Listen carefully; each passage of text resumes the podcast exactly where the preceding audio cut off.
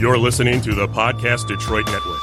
Visit www.podcastdetroit.com for more information.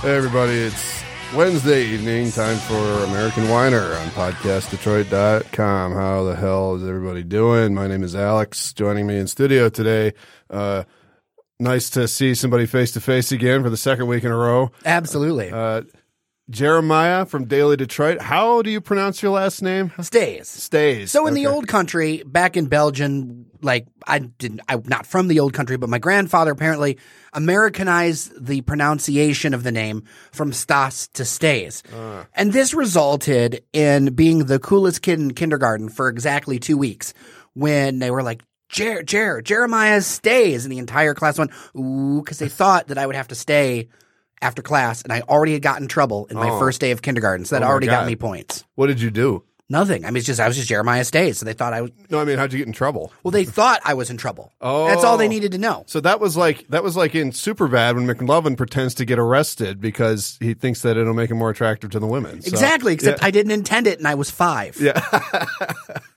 uh, so yeah, thanks for coming in, man. Um, you are uh, the host, one of the hosts of uh, Daily Detroit, which is a podcast on podcastdetroit.com.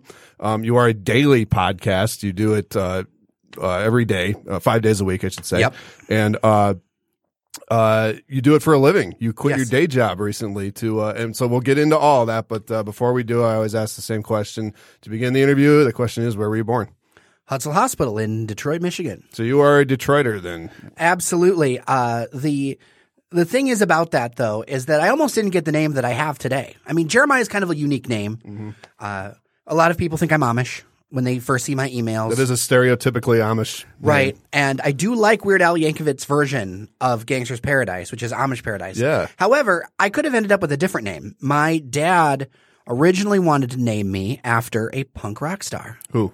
Iggy, Iggy Pop. No, that who also from Michigan, Ypsilanti. Right. So his idea was to name me Igor so that I would be Iggy, so that therefore I would, you know, have a jump, head start on life. And my grandmother was like, that's the worst idea ever. She literally chased down the paperwork across the hospital to change the name. So he actually did it, and then your grandma c- called the person who had signed the paper. and like, uh, uh, was Nick's not this is the the mom overrides happening here. So did she? Who, did she pick your name, or who picked your name then? Well, so the thing is, is that it was originally going to be Jeremy, but I already have a lot of Jeremys in the family. It's already confusing enough with the Jeremiah, but like, because I have aunts and uncles who just like run through the names because you know they're a Catholic family on my mom's side, so they have all kinds of. Like they'll have like six names they go through to get to the right person. You know when people get m- mad and they don't they can't figure out which one of their kids or which one of their little cousins they're watching. You know who did it? Yeah, they yelled Jeremy, and five of them turned their head. Yeah. Exactly. So eh, the decision was to go with Jeremiah, which is, I believe, like a great grandfather from down in Maryland or something on my dad's side. But yeah, that that's how that happened. But that happened in like 15 minutes. That was like a 15 minute. What are we going to decide his name for the rest of his life? Because it can't be Iggy, it can't be Igor. And let's go with a uh, biblical prophet who I believe he had something to do with like the foretelling of the destruction of several cities or something True, like and that. he was always correct, but nobody listened to him, which is kind of how I feel in my current job. uh, so did you grow up in Detroit then, or where'd you grow up? Tell me about your childhood. So I'm from the east side. I split my time between uh, the park over there and Indian Village. My grandmother uh, would made sure, like you know, private school is expensive, and we didn't have that kind of money. And so what my grandmother did to help my starving artist father and creative artist mother was to okay, instead of paying for private school because we can't afford that, let me help out with your rent to get one street into the suburbs so you can go to a better school. But most of the time, like especially on the weekends, for a variety of reasons, I ended up staying with my grandmother. Oh, okay.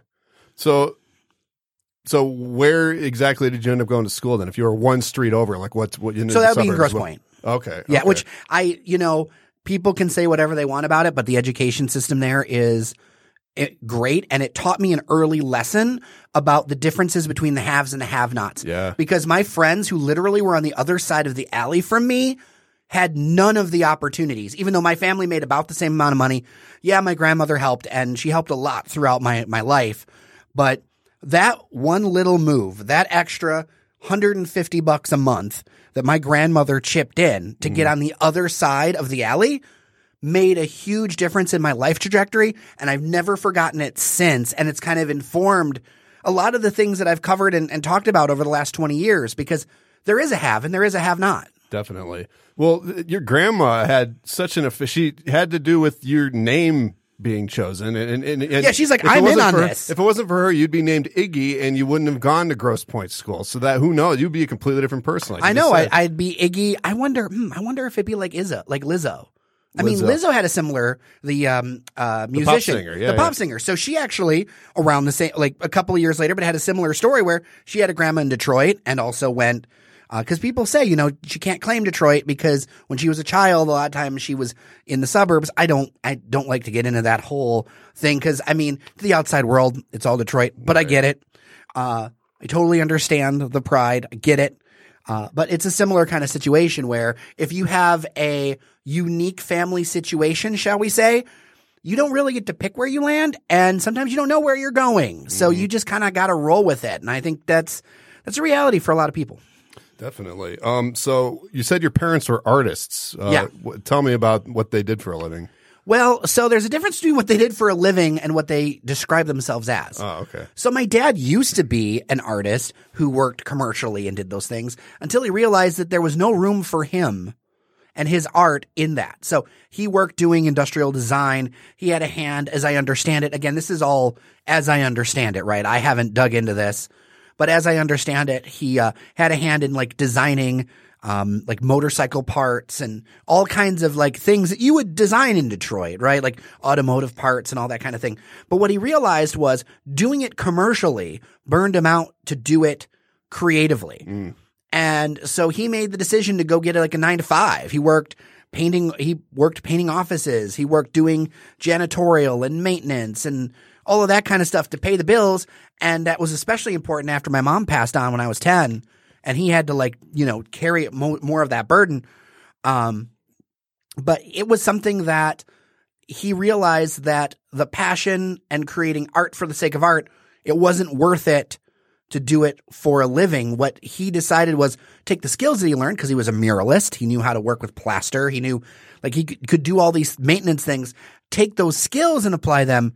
But the creativity and the art, he saved, he ended up learning to save for himself. Okay. So what did he? So he he worked a whole bunch of different jobs. Oh yeah, odd man, uh, yeah, total handyman doing whatever, you know, paid the bills. But then he he's continued to be an artist of, of his own volition, just in his spare time. Then is what he. Well, yeah, and about it. it's like that thing. You know, it's so funny because everyone talks about people like uh, Gary V, Gainer, Va- Gary Vaynerchuk, and all of that stuff, and like that, like seven to eleven hustle or whatever. And my dad was like kind of original on that, but it was about his art, not about making money. For me, I would go to bed for school and wake up, and there'd be a whole new painting in our little apartment that we we shared. So we, when I grew up, I grew up in a one bedroom, and my mom and dad took over the living room, turned that into their bedroom. Mm-hmm. The dining room became a studio slash dining room. Then there was my bedroom, and then there was the kitchen, and that's it. That was the that was the apartment. What did your grandma do for a living? Oh, my grandmother, uh, she had done a variety of things. She did a lot of volunteering and things like that, but she was somebody who's from a different age. She was born in uh, 1909, I want to say off the top of my head. And she, although she worked jobs occasionally, she never had a career. So she was basically the wife of a retired um, American Motors worker. Oh, okay. So from the golden age then of the of the American Motors worker. Well, yeah. I mean, she grew up, although she had her own things that she did, she volunteered with all kinds of things. You know, she was the kind of person who literally had to run away from her family to Canada to go to college because her parents forbade it. No shit. Where where in Canada? Montreal. Montreal. And So- that's where she met my grandfather, who was actually an adoptee from Belgium. really. And, Yeah. And so this is your paternal uh, Yeah, grandparents then. Okay. Yep. Um. So she she's in Montreal. What did she end up going to college for then? I don't know all the details. I mean, it's a long time ago and she's long gone. Uh, but I do know that she always applied herself to volunteer purposes, to nonprofits, to fundraising, to all of that kind of stuff. She was somebody who uh, knew how to bring people together.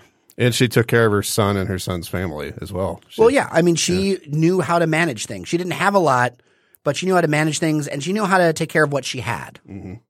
Uh, what kind of student were you? Uh, good when I wanted to be, but most of the time I didn't give a care. I didn't get. I didn't care. Yeah. Like yeah. I couldn't. If I there were things I was good at and there were things I was terrible at. Um, a lot of it too was I ended up prioritizing things because by the time I got into say when you talk about a student life, right? I don't really think about like elementary and middle school, but I think about like high school. By that time, I was working forty hours a week. I was paying bills at my house. I was also doing my studies. So I ended up being in a mode where I ended up choosing, probably wasn't the wisest thing, but I had to choose where I spent my time. Um, doing homework at home wasn't a thing for me.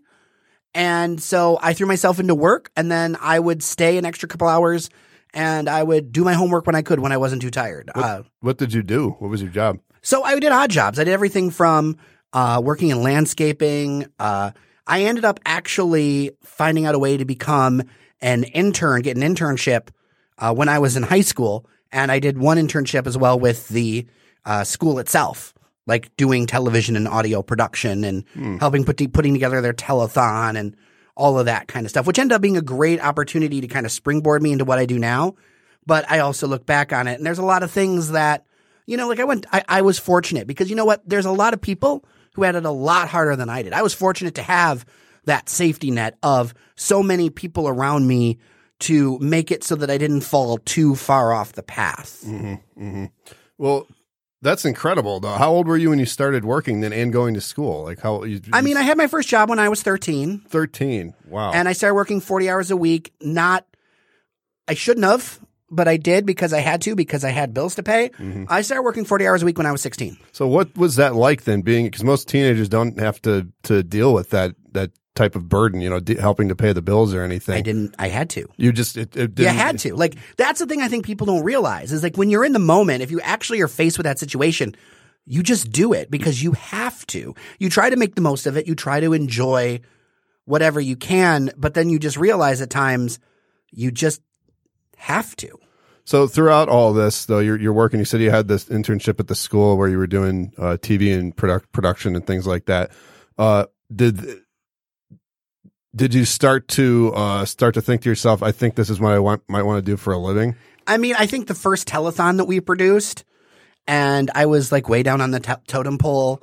I knew that storytelling was the way to go and that I really enjoyed it. And I had a knack for the tech side, but also could do a little bit more than that. And I also realized that if you're willing, like, that it's hard work, but if you're willing to do it, you can make some really great stuff and also meet really interesting and cool people. Mm-hmm. Because at the end of the day, anything that you do is about the people that are involved in it. You can have the worst job in the world, but if you're working with good people, then it's a great job because at the end of the day, like so many jobs, like what you do every day is terrible or annoying or whatever, but it's the people that make it worth it. You're absolutely right. I, my current job right now uh, is cleaning toilets. I'm a janitor at Kensington, and but the people that I work with and the scenery make it so. So you're out at even- Kensington Metro Park? Yep. Okay, I wasn't sure if you're talking about Kensington Metro Park or I think there's a church out there. There's a few other things. Yeah, no, it's the Metro Park. Um, Okay. and uh, so yeah, you're absolutely right. It's it's the the people are are. I had a hospice job for three years, and the people, you know, there were, you know, it was a real there was drama, but uh, but it was an awful lot like, uh, you know, what I imagine, uh, you know, going into boot camp is. You know, it's like you you just you you get a uh, a camaraderie with these guys because of you're all going through the same thing at the same time. Well, I learned that because my uncle owned a window washing business, and that's where I would always go to if I needed to make money. Um, you could always like in my family, like the rule to me and how I was raised is that you don't ask for handouts; you just go work. And so it was always, and my uncle Mark um, was somebody who it's like, well, you're not going to get paid very much, but you'll always have an opportunity to do something. And that's where I learned the concept of beautiful work. And that's what you're talking about. Like what you're doing, what so many of us who are listening to this, I think, have experienced is that beautiful work where you're doing something you can look at and be like, yes, I did that. I completed it. Like one of the most frustrating things about working in the digital space today is that it's not like building a deck or cleaning a toilet or any of those things because it's never done. Mm-hmm. Like what I do is never done. And that to an extent is kind of frustrating. To me, I feel like the people who have got that thing where they can look at it and be like, okay, I built a house. I cleaned a toilet. I did that. It's beautiful work. And that's the kind of work that frankly we need to value more of in this country. I agree. Yeah, it's the, the trades. You know, like it's because you know the college boom happened in the middle of the 20th century. I think that's that kind of. How many people do you know are going are working where they went to college or what they went to college for? Uh, almost nobody. Almost nobody. I can count on my hand the amount of people who are doing that. So I've always wondered this: why don't we change the college system to teach people how to learn? That's a good. You know, I just had a teacher on uh, last. Uh, last week, and uh, I asked her about that. She's not a college teacher; she's, she teaches middle school. But she said, uh, as I said, Google has kind of ruined the whole fact-based teaching uh, method or whatever. It's it's uh, and, and, I said it, it, should be more about how do you learn now and and and uh, how to think rather than what to think or what to learn. Well, even back in the day, like with the library and things like that, right? Yeah. So all those things are are are, are at your fingertips. I think about my formative library experience was so you've heard of pimento loaf, right? Like P- pimento loaf. I've heard the term, but, but right, refresh it's, my it's memory. like old school. I don't know if it's maybe the little bit of age difference between us or whatever, but it used to. It's a thing that you would get um, at the liquor store or whatever. Um, also, at you know you can get them at supermarkets, and it's like a ham loaf, a chopped ham loaf that also had like pimentos in it and little pickles and little things like little vegetable bits. It was a it was a thing, especially like in the like 90s, 80s and 90s. And I always wondered, where's the pimento pig? Pimento. and the beautiful thing that the librarian did that I will always be thankful for is they didn't laugh at me and tell me there was no pimento pig. Mm-hmm. They let me figure out there was no pimento pig. They just said, "Here's a book on pigs," and I, well, no, here's the section on pigs. Uh-huh. Here's where you're going to find out about all the kinds of pigs and how pigs, where they came from, uh, and then look at and go, "Oh, there is like you come to the realization." And I went up, I'm like, "There is no pimento pig," and then it was like that's kind of like the foundation of everything going forward. When you realize there is no pimento pig, what else is there? yeah, exactly. It's like finding out there's no Santa Claus in a way. you know, in a very weird way. Yeah, but and that's where I look like look at it's it's more people should have those kind of kind of experiences. hmm Definitely. I, I, I'm trying to think. I love the library. I was at the library today. I spend time at the library. as- Oh, the as much as library is amazing. Um, but uh, I'm trying to think of like a experience that I had where somebody, rather than mock me for not knowing something, they just kind of let me figure it out for myself. I'm sure it's happened, um, but nothing's nothing's coming to mind at the moment. But um, I wanted to uh, ask you. Let's just jump right into Daily Detroit, man, because like this is this is your You life. want to talk about pimento pigs more? We, we can if you want, man. No, You're I'm the guest. Uh, but um, because you know you were in high school, you were already busting your ass way more than than m- most teenagers have to, right? And uh, so, But I was lucky. I'll fully say that. I was lucky to have the opportunity to bust my ass. yeah, you you you had you had opportunities, um, but you're doing this, and you're slowly starting to think like, hey, I think I might want to go in this particular direction. Uh, so I know this is a huge jump from then to now. Oh yeah, let's just like fast forward a couple of decades. Yeah. like a bunch of broken relationships. Yeah, yeah, let's just go through it. but um but we can we'll go back to that but i just want to know like because what you're doing now could you tell me about and this is how i'll start it tell me about deciding to quit your job and do this this daily detroit uh for a living You clean toilets, so you appreciate this. You either shit or get off the pot. yeah yeah There's a point when a project gets to a size where you have to decide, am I doing this or is it time to walk away? And people don't realize that. Like when you do a project, success creates responsibilities and decisions that I think a lot of people, especially independent creators, don't realize like happen because success creates other issues. It creates other problems. It creates more demands. It was something where either I paid the respect that my corporate job at the time deserved. And I was doing it. I was doing both, right? Like, and for me, I was fortunate. We had, we've always had people that we've worked with at Daily Detroit. We've always been a group of people. That's, I think, a big thing for independent media projects to realize is that you cannot do this alone. Mm-hmm. Doing it alone is a road to like lots of tired nights and disaster. And you're not going to have the best project products. Like, like back then, I remember Janice, I remember Stephanie, I remember Pat, I remember Joel, like all these people who I, you know, still talk to today. Uh, some of them more than others. Many of them have moved on to some great jobs.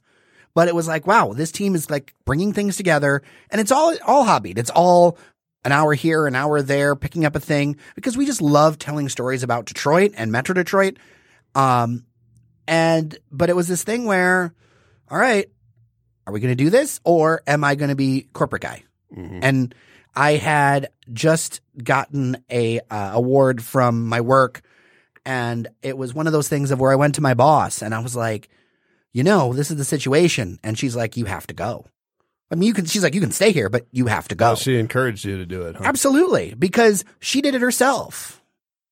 And that's the thing is like anybody who doesn't want anybody who doesn't want you to jump for their own reasons, they're not really your friend. Yes, that is true. You know, you've got to enable people. See, like our thing in life, all the things that we do, we're we're only here because of the people around us.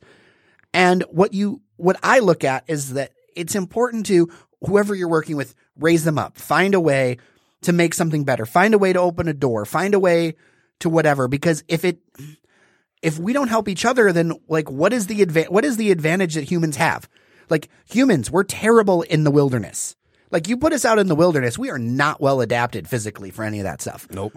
But what do we have? We have each other and we have our smarts and we have our ways to build things up. And I think with the comforts of modern life, we have gotten to this point where we tear each other down. And that is like, we wonder why our country has so many divisions and everything. We have to look in the mirror. Yeah, definitely. And that's what I that's what I see. We have to build each other up. Not that everything's perfect, not that everything's Pollyanna, not that, you know, every decision but but we got it we've got to look at it from a a greater humanist perspective. not everyone is a fucking competitor. That's what it is. If that's what I and even I, if they are, sometimes they're your co-op at your you know like your cooperation and competitor. Yeah. Because here's the thing: like in so many industries, uh, media is one of them, but uh, in so many industries, especially in a town like Detroit, and Detroit is a big city, but not that big. I like to think of it as the uh, biggest small town you'll ever meet. That's something I heard once from I think from Jeanette Pierce, who used to do the tours at Detroit Experience Factory and all that stuff. It's the biggest small town you'll ever meet, and I think that's completely true because in any industry that you're working in, you never know when the cards will be shuffled again. Any place that you work, I don't care. Like especially if you think about the auto industry. Like although it's a big industry, it's only so big, right? There's only so many companies. Mhm. You know, so you got to look at it from a a little bit bigger picture perspective. What was your job that you left to to do Daily Detroit? Uh, I headed up digital communications and strategy for um, strategic staffing solutions. This is a uh, what was the t- number? 350 400 million something like that. Um, staffing and I global staffing IT firm. I basically had the rank of a branch manager but for the internet for digital. And that's a big thing when you're dealing with recruiting when you're dealing with 3000 employees spread across the globe when you're dealing with budgets advertising um, you know, dealing with sponsorships from everything from Detroit City FC to, you know, a local paper in Lithuania. It was an amazing experience and something where it also like will drain you, but it's worth it because at the end of the day, I mean, no company's perfect and I'm not going to ever say that, but at the end of the day, having a job where your job is to help people get jobs doesn't suck. Definitely. Well, how long were you doing that for then? So, geez, four years, four and a half years, something like that. Before that, she, before that, I, uh, worked with the Detroit Regional News Hub, helping tell the Detroit story. This was before all of like the Gilbertistan stuff happened. Uh, I love you guys over there at Bedrock. I mean, I just, I got jokes. Um, I think they do a lot of interesting things over there.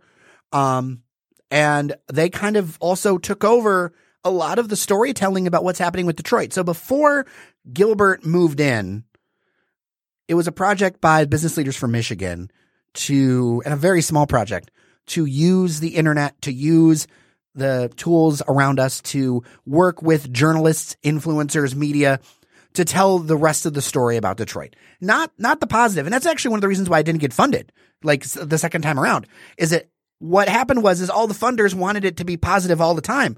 And that's a bullshit story. Mm-hmm. Like I love Detroit, but shit's wrong here too. Right. And so if you're going to try to deal with the fear, uncertainty of doubt of Detroit, you have to tell the truth. You have to not bullshit people. And the truth includes things that people might not want to hear, or have told, or things like that. Right. Like, yes, the, the, this happened and this is what's going on here. And also this is happening. And that's one of the things that experience really drove me to understand the thing that frustrates me the most about the internet, what ended up actually driving us to creating a podcast was there has to be nuance in a conversation. And online, people online, the only thing that works in the algorithm are one thought takes and not it's it's I feel this way. I'm very strong about this. Like, and this is the way it is. And you know, the number one thing that drives sharing is when people are reaffirming their own identity. They share on the internet not because it's truth, not because it's fact, not because it pushes the conversation forward. Well, most people don't. Most people share on the internet because it reaffirms their own identity. It tells you something about them. Mm-hmm. It, it it makes them feel good being part of a group which is part human nature, brand. right? We yeah. can't we can't fight human nature. That's the reality. Mm-hmm. But the format enhances it. The algorithm enhances it. One of the things that's beautiful about podcasting is that it's opt in. If you have decided for some ungodly reason to tune in to Daily Detroit or to tune into American Whiner, you've made a conscious choice. And after about one or two episodes, you know what the hell's going on. So you know, like you're part of the bus. You're on the bus. You're you're on for the ride.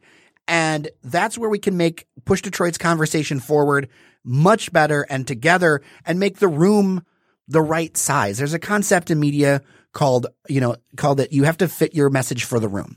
And when you have a show that is huge that every like, that everybody on Facebook like is a part of, well, the room's very big and you have to make that conversation like that conversation doesn't go where it should. Mm-hmm. Right? You can't get into the nooks and crannies. When you've got something that's kind of the beauty of podcasting. And I hope it always stays. I don't know if it will. I feel like that used to be the beauty of Twitter back in the day. Twitter used to be awesome. It did. Really? It was amazing. I, I didn't know that. Oh, Twitter was great back in the day. I mean, it was something where, like, did you know we actually had tweet ups here in Detroit? No. We had this thing called Tweet Tea in like three different locations. We had three different places in Metro Detroit. I, for a while, hosted one of them where people on Twitter got together in person every month and just chatted about whatever. Really? And then they'd all tweet about it later. And how? Because Twitter started in what 2007, 2008, Something like that. It's in that those earlier years. But Mm-hmm. yeah, it was beautiful. I still have friends today from those tweet ups. I have from that tweet to you thing. I, I still know people today that like I was just talking to someone. I was unfortunately uh, at a funeral last week and the person across the way, you know what, also hold, hosted a tweet tea. Hmm. That's how small this town is. And it also is the kind of the beauty of of conversations, of putting people together, of of building bonds in person. And, and that's part of the beauty of podcasting. It's no, we're not in person. But you know me, I know you. Um, we can have a this conversation can't happen on Facebook. This conversation can't happen right now on Twitter. It used to, in a way. Um, but I don't even outside of my work, I don't tweet anymore. No, and, and the thing with podcasting too is like there's the freedom of being on the internet, not having like terrestrial radio has all the restrictions of terrestrial radio, where you can only say certain things, and there's regulations on what you can It's- talk about. But it's not just about what you say. All right. It's not just about the swear words. It's not just about George Carlin's seven things you're not supposed to say. It's about the format. It's about the incentives and it's about how it is presented as a medium. You know, you look at a commercial radio clock and if you draw a circle, this is how you program like audio to me is you draw a circle and you say, here's your clock. This is how long your whole show is going to be. And then you have to hit post. And especially in commercial radio, and I'll admit that I'm like a public radio fan. Donate to your local public radio station. They're wonderful. Um, but you look at your clock and you say, oh, wow, how much of this is ads for like gold and ads for things that scare, that make money off of scaring the shit out of you? hmm Right? Turn on the radio and see how many things that are like, your world is terrible and you have to buy your way out of it.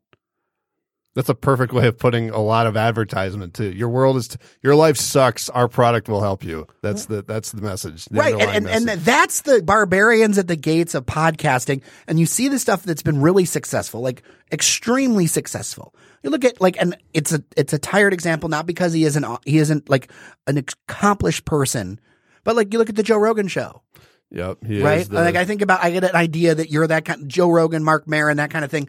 Like that's not a that's a whole different kind of vibe that would never happen on terrestrial radio. Definitely, and they talk about that all the time. They, they're when it comes to podcasting, they're like, we would never be able to to sit down just for an hour straight and just talk as humans and get in, like you said, the nooks and crannies. And you have great conversations, whether it's Neil deGrasse Tyson or or even people like Ben Shapiro or people I don't agree with or agree with. Like it, it's something you can see the humanity of folks. Mm-hmm. Locally, a great example of the podcast being the radio show and is that uh, I firmly believe that Mike Valenti's podcast, Always Aggravated, is much better than his on-air radio show. In part, that's because the Lions and the Red Wings, well, and the Tigers, all of Detroit sports is a dumpster fire right now. So it's got to be really frustrating to be him to talk about like what is your job every day? Talk about four teams that like literally have set themselves on fire and shit the bed. Like that has got to be a terrible job number 1. So I get that he's only got so much to work with. But you got so many commercials. You got so many other things. Always aggravated, although it's, you know, it's a it's a very catchy name for what it is. In reality, it's like, wow, I really liked his recipes about like his uh, tailgating recipes and how to throw the best tailgate and how to like how to pronounce provolone or provolone. Like, how does he do that? Like, it's these insights to the rest of the team. Like, uh, Roberto and his music likes and Sully and wanting to go to the PGA tour. Like this was a great conversation that I liked. So Sully's a younger guy on that show and talks about like, well, I really want to go to the PGA tour and other people don't think I should. And it was a great like life lesson thing where it's like, dude, you're in your early twenties. Go, go now. You, you won't want to go again, but go once because you want to do this because 10 years from now, you're not going to have that opportunity. Mm-hmm. That's a much better show to me than being like, blah, blah, blah, this sucks. Blah, blah, blah, blah. Like, that's not, I know that works in mainstream radio. Like, I'm fully aware. I'm fully aware. Like, as somebody who produces a lot of content that's more of the public media, like on Detroit Public Television, I do segments with my colleague Sven Gustafson for One Detroit. Like, as somebody who's fully steeped in that maybe slower style of production, but like, I know that like yelling at people works but it's not good for your soul. And who the hell wants to do that all day? Mm-hmm. Yeah, it's a, it's a it's a fine line between, but it makes money, right? So it's like, In theory, yeah, but the, I mean, everything's changing now, right? It, yeah, it does. It hopefully. I mean, because it's. I think people are, are getting burned out on on the way things things are. I think they've been burned out for a while. I think there's a generational gap there. I think some mm-hmm. people are burned out, but I also think like our generation, to an extent, looks at things differently. We question things. We grew up in a world where like our our parents worked their asses off for houses. In my case, it's a little different because we never owned a house, but like lots of my friends like owned houses. Like their parents worked their ass off, did a bunch of things, and then they lost it all through no fault of their own. That's going to make you really not trust the system now, isn't it? yeah, That's going to make you think like, what should be my priorities? and it's like, and it. I mean, and now we're we're a decade removed from that cataclysm. You know, so it's it's like we've already. uh we're in a completely different world now. You know, I mean, 10 years before the recession was the 90s and when fucking, when our parents bought the houses and everybody was doing amazing. you Right. know, and the 90s had that beautiful thing where people made money and things weren't insanely expensive. Like that's a beautiful, that was something that was really good for just people. And I think we need to get back to, I think that's part of like, although I, I have my own political beliefs that are not mainstream whatsoever. Uh, to me, that's the root of the discontent you're seeing on the left and the right. It's that we do need a fair deal for everyone. We need to look at it and go, how, why isn't the system working for me? Why isn't this system looking out for the rest of us? And you could do it from a left perspective or a right perspective, but the concern there is still the same. It's the same concern. The how you get there is the left and the right. Definitely. Um, tell me about Daily Detroit. How did it start? Like, what was the what was the genesis of it? Too much bourbon, Too much bourbon. Oh, too much whiskey. Ah, Uh, that's what happens when. So I used to live near uh, Nancy Cheers. Whis.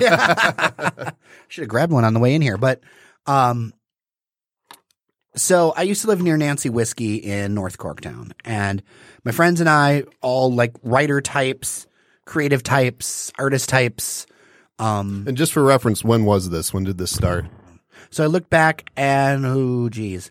Well, I worked with a project before that was a hobby thing, eh, five ish years ago, four and a half. So this is even before you got the job that you ended up leaving to. Uh, Oh yeah, it was a hobby. It was a hobby. It was something that we, um, you know, It's something that was just about like, hey, these are cool things happening. Here's a Facebook page. Let's have fun with this. Like that's that's what it was. You know, it was. And it, but it was something that a few like a while into that, and I was working corporate, and so we're all so, so were all my friends. Um, not all of them, but like they were working jobs one way or another. Um, and well, let's do a website. Why not? Well, we're not this or that. Whose permission do we need? We need no one's permission to just be like, yes, we're going to do this. And, you know, we came, I came from a world working at the Detroit Regional News Hub where it was like, well, we need to do a prospectus and this, or we need to make this happen, or what about this? Just, just make a damn website. And we did it. And we did it over way too many whiskeys and bourbons on the stage at Nancy Whiskey for version one. And people liked it. And it's like, oh crap, what happens now? Well, did, how long did it take you to to notice like people like this? So the website happened after the Facebook page, and after the Facebook for the Facebook page, it was when when we first hit ten thousand fans. It's like, oh, because it was something where we had a we have a we we've had a lot of edge in the past, and we're able to bring more of it back now with the podcast because things just don't share on the internet like they did even five years ago. Like it just things have changed. The algorithm has changed. The the the tone of the country has changed. Um, but it, it's something where it was like, wow, okay, people are sharing memes. People are sharing like stories. We we throw stuff out there. It was kind of like the the golden age of all this stuff, you know. Um, but yeah, it, it was like, well, and then we got lots of pushback from the establishment, going, well, what gives you the right to do that, or what can you do, and blah blah blah. It's like because these people had put it had all these careers and not that we didn't have great writers not that we didn't have people who had journalism backgrounds not that we don't today we still do right? Like my co-host is a journalist with a j who worked at the oakland press and the associated press. And he still you know he's written you know he writes for autoblog now and does all of this you know really great work. But like it was something where people were were like well how can you do this? How can you how can you get traffic? Blah blah blah. Like all these things were like so hard. And it just comes down to make interesting shit. Mm-hmm. Like everyone overthinks these things and they go, well, we need a strategy for whatever. And yeah, you need a content strategy. And yeah, you need to think about these things, but it's not something you spend like weeks on. You just go do and see what people like. If they don't like it, you know, cause no one go clicks on the link. You know what, you just look at it and you've got to be humble and say, okay, there's things that I want to do for the sake of art and you should keep that on a shelf and you should do them and do them for your heart and whatever you want to do. But if you're trying to build something where it's like audience or it resonates with people, there's tons of data. You put it out there. If it sucks, it sucks. Some of your stuff, a lot of your stuff, most of your stuff, most of our stuff is going to suck. Mm-hmm. And then sometimes like, oh wow, okay, that works. All right, well, let's do more of that. Or what is it about this that that that spread? And so it was something where we just picked up independent voices. We highlighted folks. We didn't really though find our stride until the podcast. Like we've always done lists really well. We've always done like event coverage really well. We've had some some great stuff. Um some really thoughtful stuff too. Like we do the Mackinac Policy Conference every year, talking to political leaders and and giving an edge to the coverage where it's like, well, this is really you need to care about your community. And what we realize is that our audience, which is younger than your standard like media news audience, like most people who like are into newspapers and things, like your average CNN watcher is older. You know, you got people in their 50s and 60s. And not that we don't have some of those, but the majority of our audience is under 40, the vast majority. And 35 and 30, and you get into that area where it's like a whole different way of like how people consume stuff. So to be honest, although we've had, had some early successes and we really didn't find our stride until we started finding the podcast And how did the podcast start? because we wanted to tell stories because we knew that what we had to do to make it on the internet was trash. hmm Like we knew, like I know what it takes to make something go, they have a good chance, not for sure, but have a good chance of spreading. And it's stuff that doesn't push the conversation forward. And I enjoy it. Don't get me wrong. Like I feel no guilt over sharing excellent places to eat pizza and uh, the hottest thing about a new bakery you've never heard of. Don't get me wrong. Like I enjoy that stuff. I, if you can see me, I, I am not a, know, I've enjoyed a lot of Detroit's food over the years, but if you want to get into something deeper, if you want to look at what's happening in the city, if you want to look at development, if you want to look at the why, if you want to look at the data, the the internet, like social media is not for that. Social media, like if you think about the the kinds of stories the same thing that you loved about podcasting, you talked about like that conversation. You can do that same thing and it can, I think, save local journalism because a big part of it is, is that you see, like, I don't know how much you know about like the media landscape and like the dumpster fire that is the finances of so much local journalism across the country. This is not just a Detroit thing. Yeah, shit's falling apart all over the place. Yeah, like all over the place. And why? Because the business model is screwed. Mm-hmm. Why is the business model screwed? Yes, in part, you've got companies that are not like putting journalism first, but they're also mega corporations. What else do you expect? That's what they do, right? Like it's what they do. They they maximize shareholder return. They're always going to do that. But also, and this is the thing that's hard to realize as a gut check. As much as I love opening up a Sunday paper and like looking at it and finding stories and all that stuff and reading it and enjoying it, the way people consume media has changed because their lifestyles have changed. People don't read anymore. Mm-hmm. The most you can get on an article online, unless you're really lucky, is like three swipes of your phone.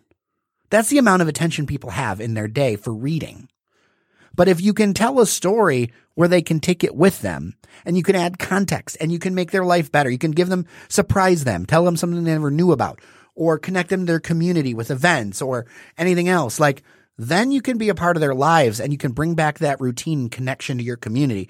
And that at the heart is what we started Daily Detroit to do, but didn't know how to do it until we developed the the podcast, which is frankly our second podcast. Our first podcast was one we enjoyed doing a lot and got a little bit of traction, but we realized that there wasn't there wasn't a need for it. You've got to produce something that people can really adds to their day. So did did podcast Detroit come uh, after you decided to do the podcast, or was it? Be- I mean, we've always been drinking buddies. That's really what it comes down to. Like there was no like plan ha- hatched. I remember famously saying, "Oh, we'll never do a podcast." I hate those words. Um, well, how long have you been doing the podcast now? Uh, this podcast, we're at episode 340 something. Um, then before that, we had a podcast that we did 60 episodes, but that was a weekly show. Okay. Um, and it's still out there on the internet, the happy hour. We love that, that beautiful little thing that we created, but it was something that was, uh, a great training ground, but it wasn't the thing that would take us to the next level. So we bid it adieu. Actually, we recorded the last episode a little while, like we, we recorded a final episode and like talked about like why, why we moved away from it because we found that it wasn't the right thing. And now it's just Daily Detroit. That's, that's Yeah, that's what we do. I mean, Lord knows I've got enough to do on a daily basis, and so does the team. Well, how many people are working with that now? How many? So there's myself, there's Cheyenne who does editing, uh, and occasional co-hosting, uh, Sven, uh, occasional technical support by none other than Randy Walker, and you know Randy. I do. Yeah. Um, so that's kind of like a cousin that we both sh- that both podcast Detroit and us share. Um, but yeah, our team is small. Uh, we've got a couple other volu- like a couple other like part time people, uh, a couple volunteers actually who just like love to like support the show. Uh, but yeah, it's a really small team. The average daily podcast, you know, you got six or ten or twelve full time people. We're nowhere near that, but we still push it out every single day as an independent uh, project. And and how long has it been since you've been doing it just as your day job? Since you quit the A little less than two years. So you've been at it for two years. So this Yeah. is wow. So um, where where do you want it to go then? I mean, you've already been at it for like you said, like five years ago is when you conceived the idea. So where where do you want it to go? Like ideally, where would you want to be in another five years? I it? mean, my focus at home is always Detroit, and and what we need to do is we need to connect people to their community. That's the job to be done to make it so that people learn more about what they're doing, so that to engage people with stories, so that you know they know about the things that are happening in their community and know how they can take action about them or learn more or be curious about it. And we still got a lot of work to do. I want to see us in a position where for a good number of Detroiters, we're in the same spot that that morning paper used to be. It's going to be a different routine, but in that spot where it's it's relied on as something that people can use and makes their day just a little bit better. And and so it's been a a great journey kind of figuring that out and growing it. Uh, what? And I'll, I'll I'll use that to jump into this next question, which is, uh, what is going on in Detroit right now that, that you would like people to know about? Like, what's, what's So- just a couple stories? Hmm. So, what side? Do you want to talk about fun stuff? Do you want to talk about serious stuff? Let's talk about the serious stuff. I'm I'm curious. The serious stuff. Okay. Oh, geez. Where to start? Where to start? I think one thing that over the last week has been an interesting thing because I didn't realize the pushback I would get from my audience on this. Did you know that downtown that did you know that the city of Ferndale has a higher population density than greater downtown Detroit? I did not know that. Yeah, it's true. It's uh, 5,000 some people per square mile in Ferndale and 4,000 some in I don't remember all of them off the top of my head. It's on it's on Daily Detroit. But there's a major difference there and everyone says, "Oh, downtown Detroit there's all these people." But there's not. I was just at this press conference when it comes to residential des- density, it's not there. I was at a press press event today for Greektown. Half of Greektown is surface parking lots. Mm-hmm. Nobody can live on a surface parking lot. And so we have to really rethink about what does development mean in Detroit because so many people like because you've got a couple of different audiences in the world or in, in the Metro Detroit world. A lot of people who talk about Detroit don't actually live there. Now I live in the city. Um, I have for a long time. I've lived in various neighborhoods. And what I've learned is, is that because of just the raw numbers, right? There's more people who live in the suburbs. There's more people who have internet access in the suburbs. The conversation about Detroit is dominated by folks who don't live there. And so it gets dominated by folks who are like, well, where am I going to park? What am I going to do? And yeah, parking's important. You got to park somewhere right now. We don't have real mass transit yet. We need it. We desperately need it.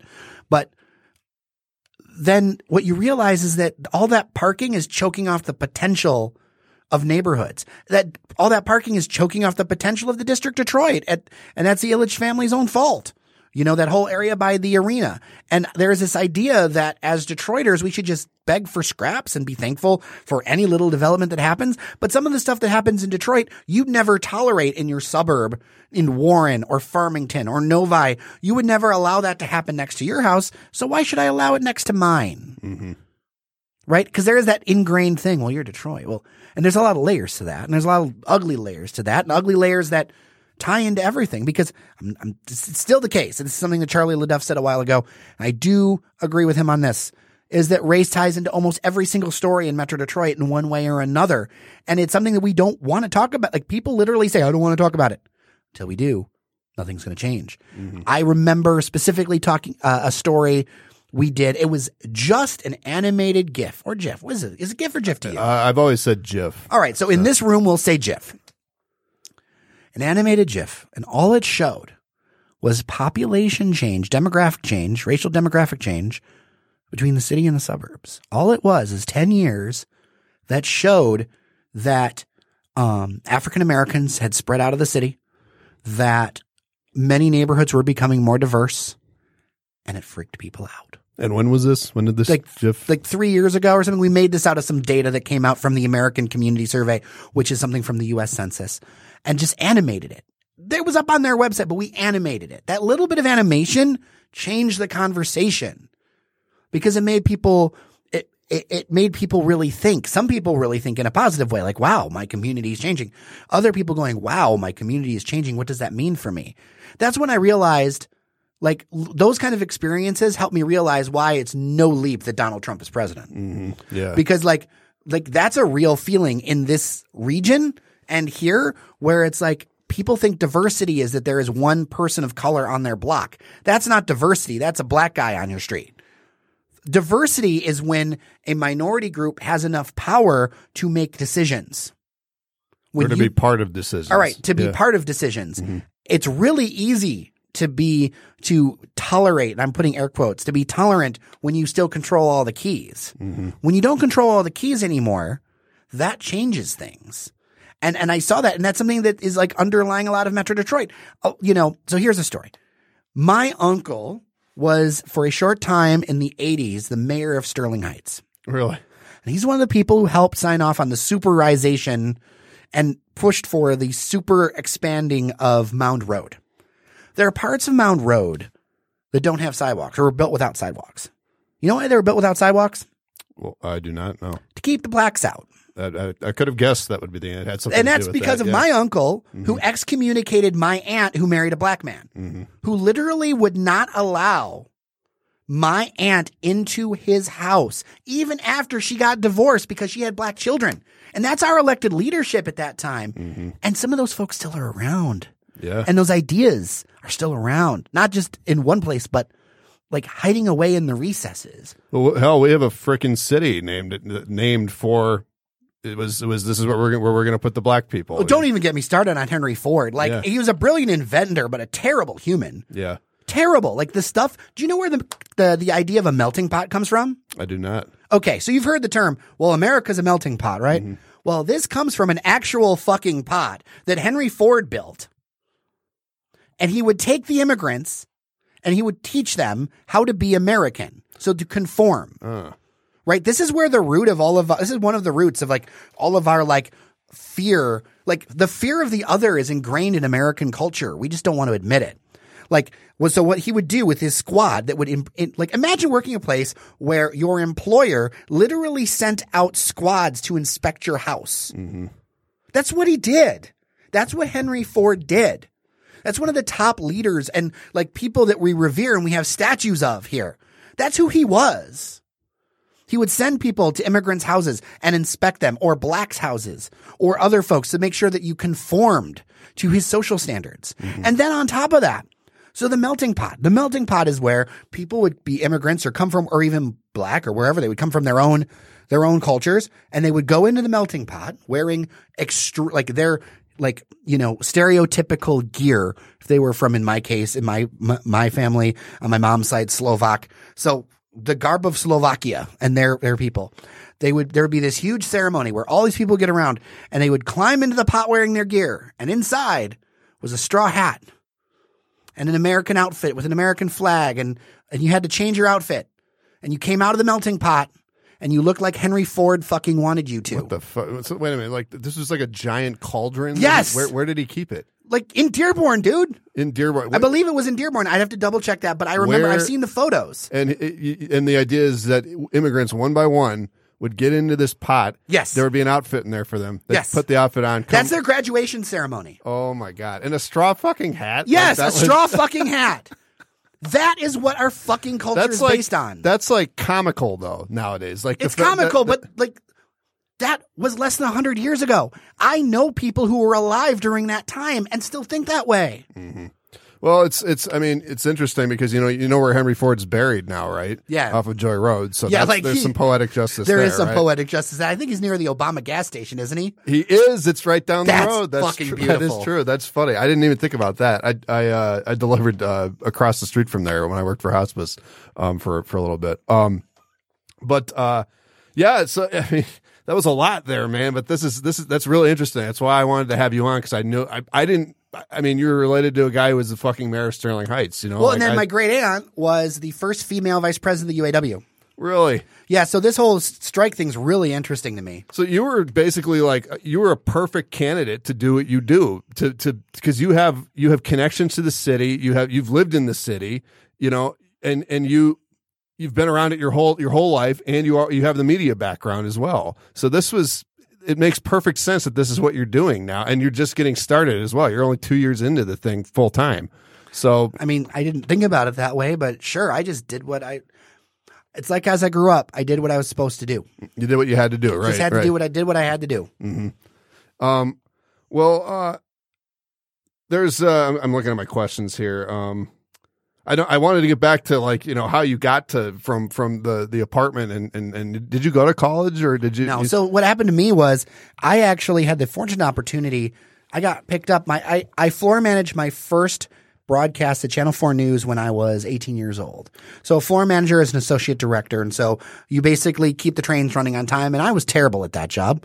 Um, I learned a lot, but I was terrible at it. I also knew that like that's where I learned that news, the way that it was traditionally done. And yes, this was like 20 years ago, but it's a production line. It's a production line with like business goals in mind and to get these things out the door and like it's it's like working on a factory of creativity. But the factory is you've got to turn out this widget that is the news every day. And I these the people who do it, God God bless them for doing that grind. It's like especially hard. nowadays. It's Yeah. a hard grind. I can't even imagine nowadays. Like I've we I've talked to a variety of TV folks over the years and like and radio folks and they're doing you know we'll catch up at, up at the Mackinac Policy Conference or whatever. Folks are doing five, six, seven long stories. like they're doing all these stories and you you lose the context. Mm-hmm. And you know why they're doing all those stories? We're going to circle right back and bring it back to the internet and the algorithm and having to just feed the beast. Mhm. Get the clicks. Get the right? because the clicks pay the bills. Yeah, yeah. And that's the terrible thing. Like anytime you see something that's fucked up, look at the economic incentive behind it. So, and look at the personal in, in economic incentive. So let me let me give you an example.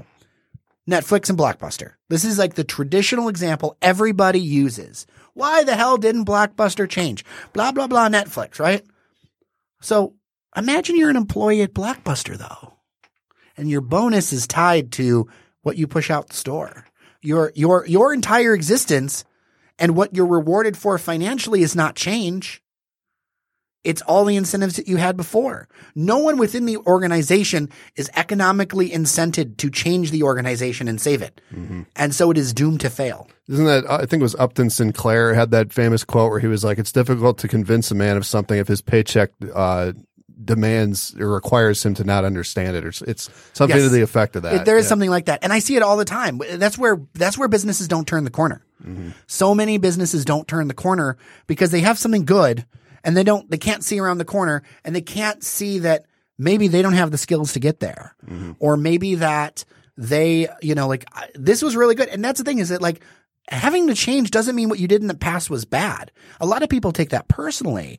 It's it's more about okay, this is what served us till now. This is great. And we're going to continue to build on this, but we need to turn the corner. There's other things and other opportunities. And I have, and you have to have the humility to be like, I need to step that up. And, and most people, they don't have it.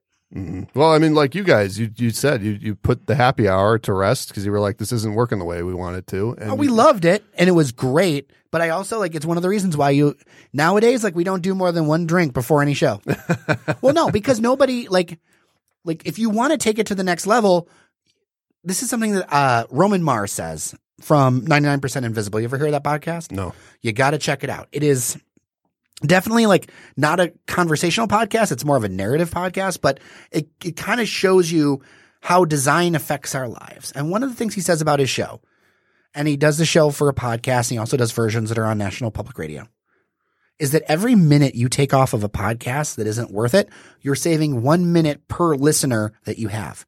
So if you have a thousand listeners and you're taking off of a minute of, of useless bullshit, now I'm not saying like bullshitting isn't fun and it can be good and it can be entertaining, but you've got to really ask yourself, is, am I bringing value to the listener? Every minute you take off, you're saving, if you have a thousand listeners, you're saving a thousand minutes of human time. Think about how powerful a statement like that is mm-hmm. to, to focus what you're doing and do the show prep and do, like we pre-interview our guests whenever we can. We pre-interview them. Are they going to be good on the air? There are some people, and we made this mistake early and we've started to really learn from it. An early mistake we made.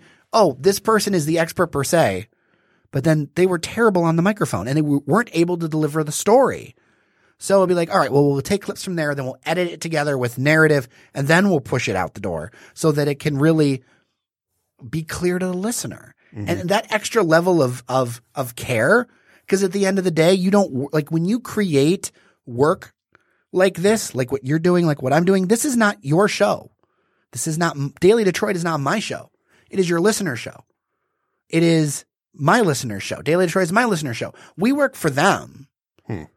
That's how I look at it. Like I, th- we work for them every day.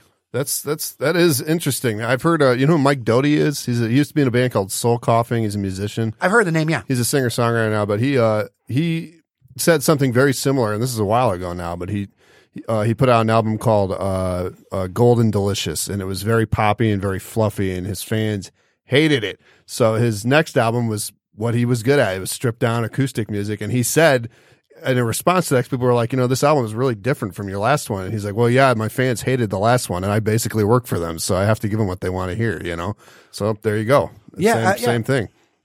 Um, but uh, I, I my last question I want I wanted to ask you um, what are other than you said ninety nine percent invisible is the one you just brought up is what Yeah. 99 percent invisible. What yeah. other podcasts do you listen to or do you recommend?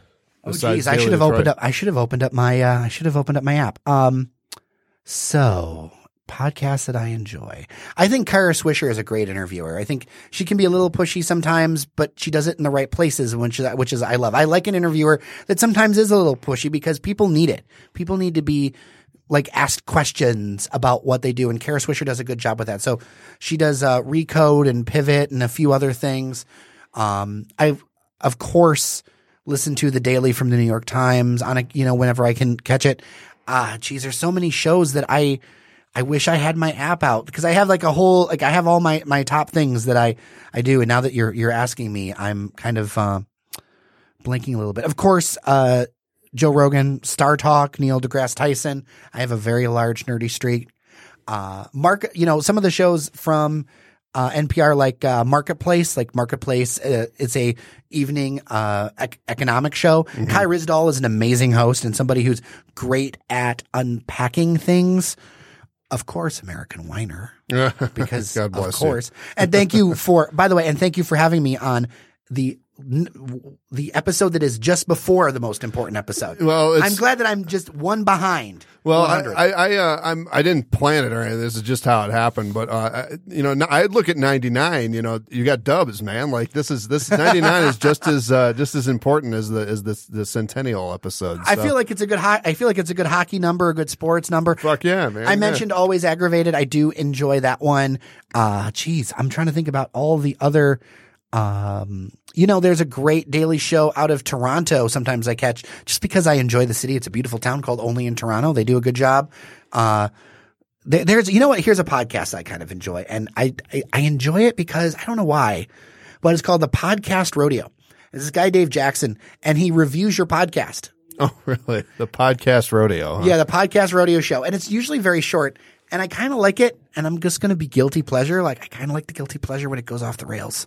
Oh, when somebody has a terrible show yes, and he just I starts kind ripping of. it apart. I have to admit that, like, I'm like, oh, this is really like, but obviously it's like in a learning way, and like it's constructive. But you're just kind of like, ooh, he didn't. Oh wow, he didn't hold back there. Yeah. he didn't hold back there. That wasn't that wasn't something that. uh Yeah, there were no no no holds barred on any of that stuff. Have you submitted Daily Detroit to him to review? I'm scared. I fully admit I should. You know, I'm I'm actually friends with him on Facebook, so I should. I don't know him. I've never met him, but it was one of those things that you end up friending him, and uh, I feel like I should. I should do the. I should do the thing and face the music. That'll be. Yeah, I mean, you guys have already been at it long enough. It's not like his review. If he, I mean, first of all, I doubt he'd, he'd Hey, not like it because. But you know what? My favorite review I ever got from somebody, Hmm. it was, uh, "You're nasally and annoying, but well informed."